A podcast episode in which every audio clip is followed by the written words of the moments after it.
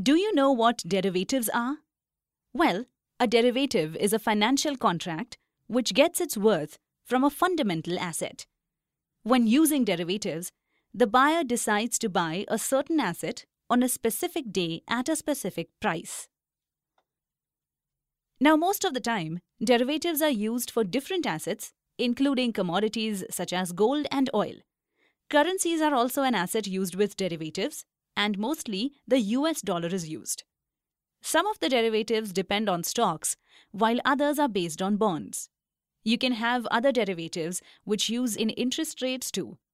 It is not mandatory that the person selling the contract should have an underlying asset.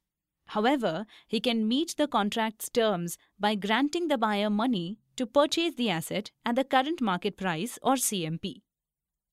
The seller can also give the buyer a different contract that will offset the worth of the first one.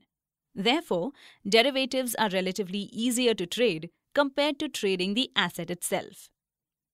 Did you know that the 500 largest companies in the world use derivatives so as to minimize the risks?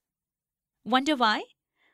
So let's take an example of a futures contract where the company has made a promise of delivering raw materials at a specified price in the future. Now, this contract protects the company from a situation of prices rising. Companies can also enter into contracts which protect them from any fluctuations in interest rates and exchange rates. So, by using derivatives, it becomes easier to predict future cash flows.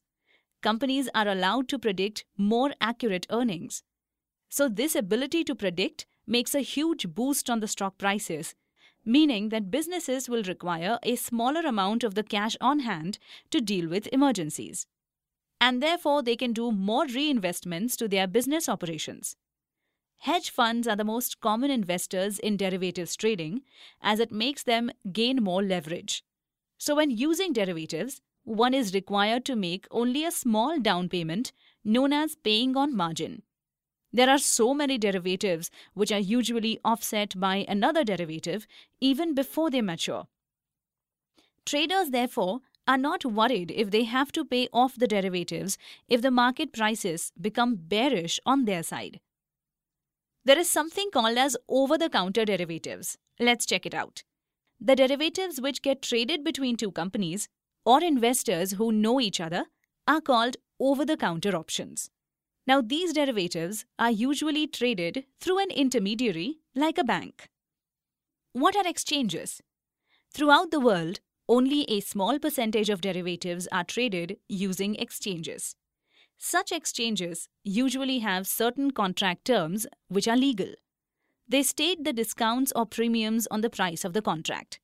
At the same time, making the contracts standardized makes the derivatives more liquid and as a result, the derivatives become more useful for hedging. Exchanges can also be used as a clearinghouse, where they act as the actual seller or buyer.